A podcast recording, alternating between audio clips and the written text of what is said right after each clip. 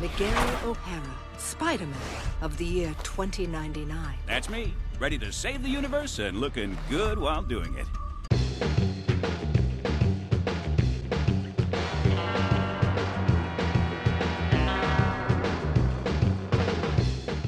Welcome to Accelerated Visions with your host, Gil Mancha. This is my chronological discussion of the Spider Man of the future, Spider Man 2099. Disclaimer I will be actively getting and collecting volumes and other collections as we go, and I will only be covering issues that I can get physically. I'm going to try to stray away from digital because I love physical media, but the Marvel Unlimited app would be a great way to keep up with the podcast. We'll, of course, start in the 90s with his original self titled comic. There's a few others, some miniseries, and even video games that we can discuss, and trust me, I'd love to discuss the video games down the line. That said, let's get back to today's issue Spider Man 2099, number 2 Nothing Ventured. Links will be in the podcast notes. According to Marvel.com, issue number 2 was released on December 1st, 1992. Let's take a look back at what else was happening that day in history. Hey, can I call a timeout?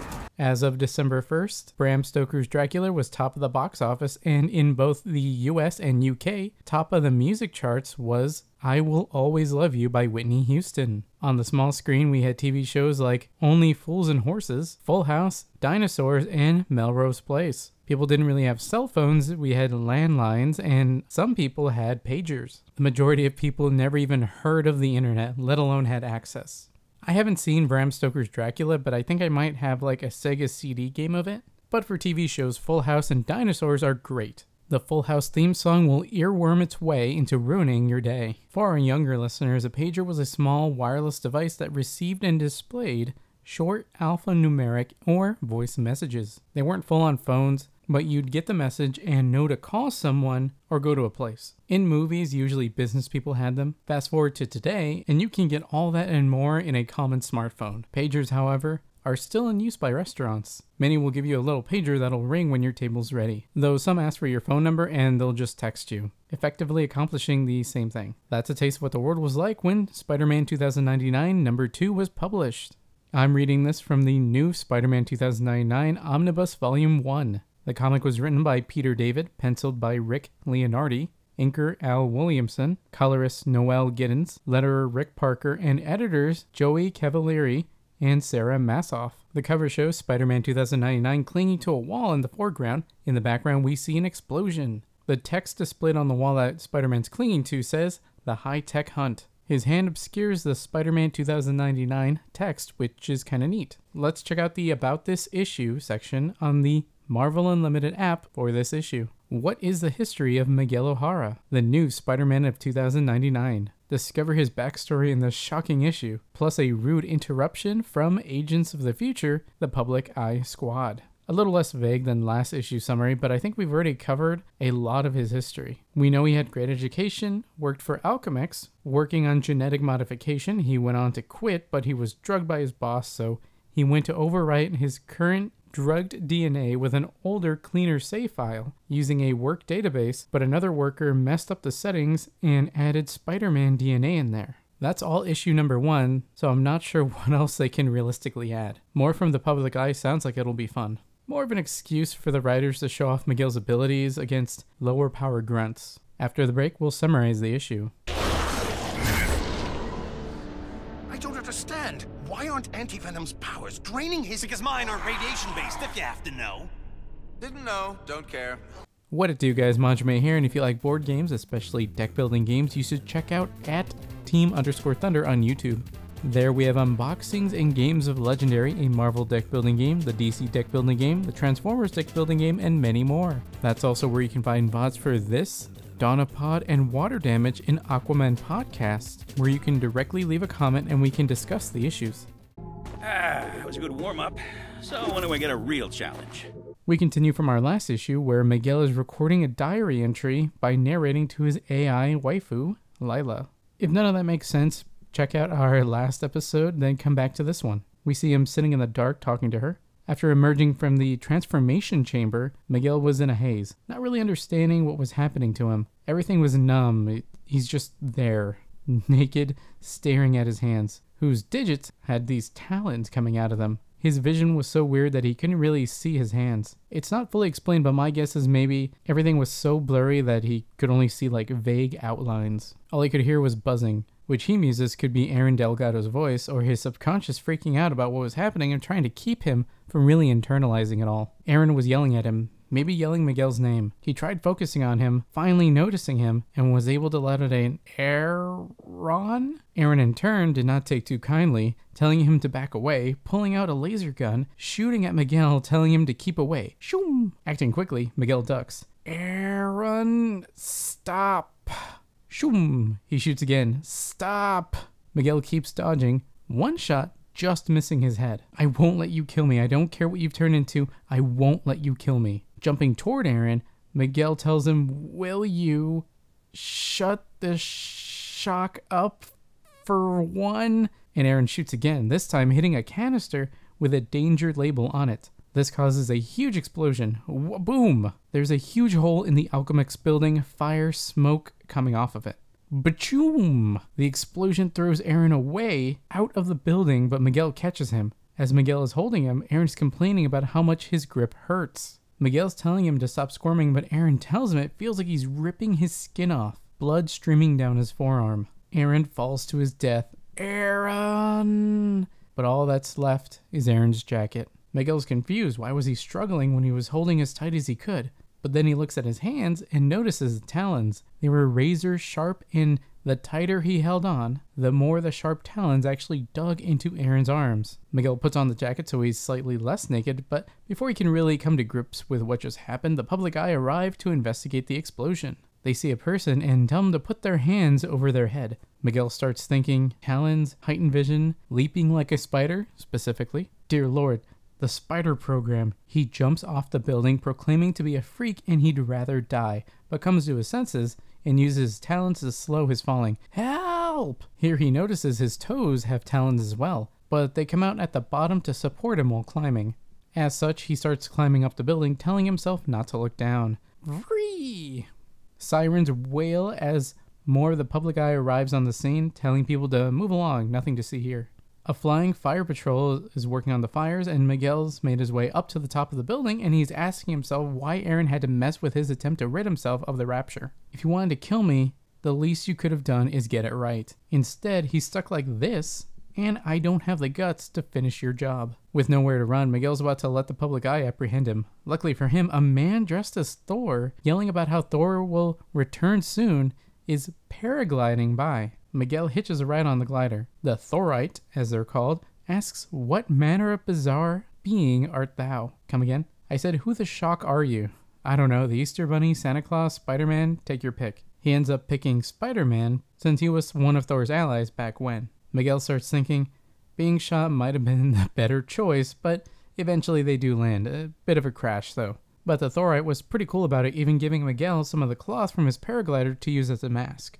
He tells him, It was my honor, and remember, Thor is coming. Yes, well, I'll set an extra place. Back to Alchemax, Tyler is on a call with Tiger Wylde, who's threatening him. They mention an assassin. I think that's supposedly the person who caused the explosion. Wanting to find the assassin, Tyler demands to know where Venture is.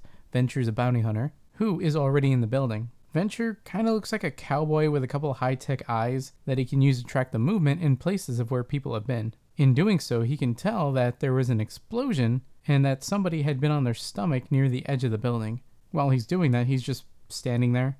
One of the public eyes says that these elite guys give me the creeps, and another one tells him, I bet he can hear you no matter how you whisper. You'd win that bet, Venture answers. Now at the board meeting, Turns out their spy in Latveria was detected and disposed of despite the armor they'd fitted him with. Luckily, they got the armor back in one piece. Venture walks in and pulls the CD out of the side of his head and puts it into a computer to show what he found. He was able to construct a basic layout of what had happened with generic human models. Tyler's impressed with the wall crawling person and asks Venture to find him. Venture tells him, Make it worth my while and I'll drag his butt back from the moon if I have to. Cut back to Miguel's apartment. He's just been woken up by Lyla with a priority call, thinking it was all a dream.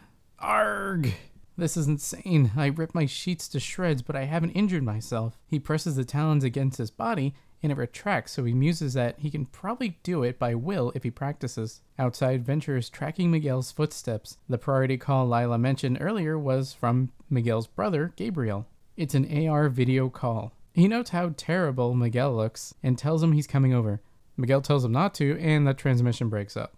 Miguel starts looking through his closet and he mentions he'll need more clothes made up of unstable molecules fabric that won't get ripped up. He owns one suit that he'd gotten for his Mexico trip last year for the Day of the Dead festival. Since they can be pretty wild, he wanted to get something sturdy. He says he should wear it all the time since it's a celebration of the dead and his days of being normal are now dead. Lyla notices he's distressed, so she starts showing him different appearances and personalities she has, which includes a punk rock girl, a butler, and an old lady reminiscent of Aunt May that offers him warm milk and chewy brownies. Miguel, whose coffee mug says world's greatest brain, looks at the reader, breaking the fourth wall, and says, Kill that one, and goes back to Lyla. Venture's already at the crashed paraglider making his way through Miguel's night. Gabriel tells him, Look, I know you're short tempered, me too.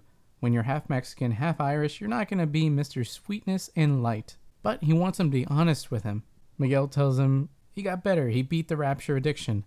Gabriel challenges this because it's not even possible to do that, and Miguel's the one who told him that. He pleads with him Alchemax is a bad place with bad people, and the corporate raider program is just wrong and evil. While he's talking, Miguel's forearms start to itch, and he looks outside removing his glasses, and he's able to see Venture walking around in the distance. Quickly, he rushes Gabriel out the door, tearing his jacket in the process, likely from his talons. Once alone, he reveals that he recognized Venture from the Alchemax Elite Core file, a cybernetically enhanced heat tracker and cyborg. Then he remembers right now they're on the trail of a person, but not specifically Miguel. To put him off of Miguel's track, he needs to hand them another person of interest. Miguel uses a handheld sealer to attach the skycloth that he'd been using as a mask to his Day of the Dead costume. By itself, it can't keep him aloft, but the idea is with the combination of the updrafts and his agility, he might be able to glide. Meanwhile, Venture has made it to the apartment building.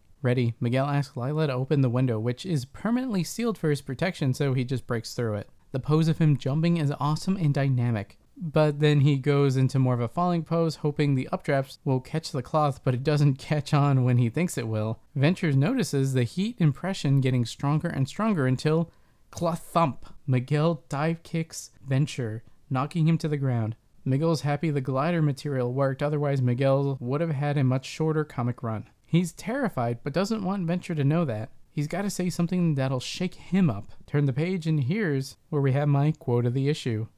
Son of a... Computer, this laboratory has been compromised. Initiate self-destruct sequence. Ten seconds. Ten seconds? That's barely enough time to come up with a clever explosion-related quip. Ooh, that must really burn you up. So long, Spider-Man. It's been a blast. Ah, oh, she's good. Miguel, in his proper Spider Man 2099 attire, Sticking to a wall, talons out with his left hand, a balled fist on the other, says hi, and in his mind thinks that wasn't it. A great first impression for a guy who's never really been in this sort of situation. He's so nervous and scared, but he's aware enough to know what he wants to convey, and he did not do it this time. I'm sure over time he'll get there, maybe even in this fight. Venture's just looking up at him and doesn't say a word. That's where the issue ends. Next, nothing gained. After the break, we'll go over some thoughts and feelings about the issue.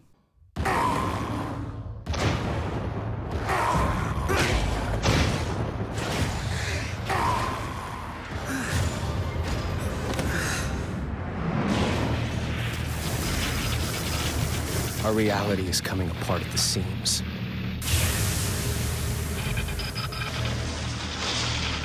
And now I see why. The two gateways created a link between our times. Together.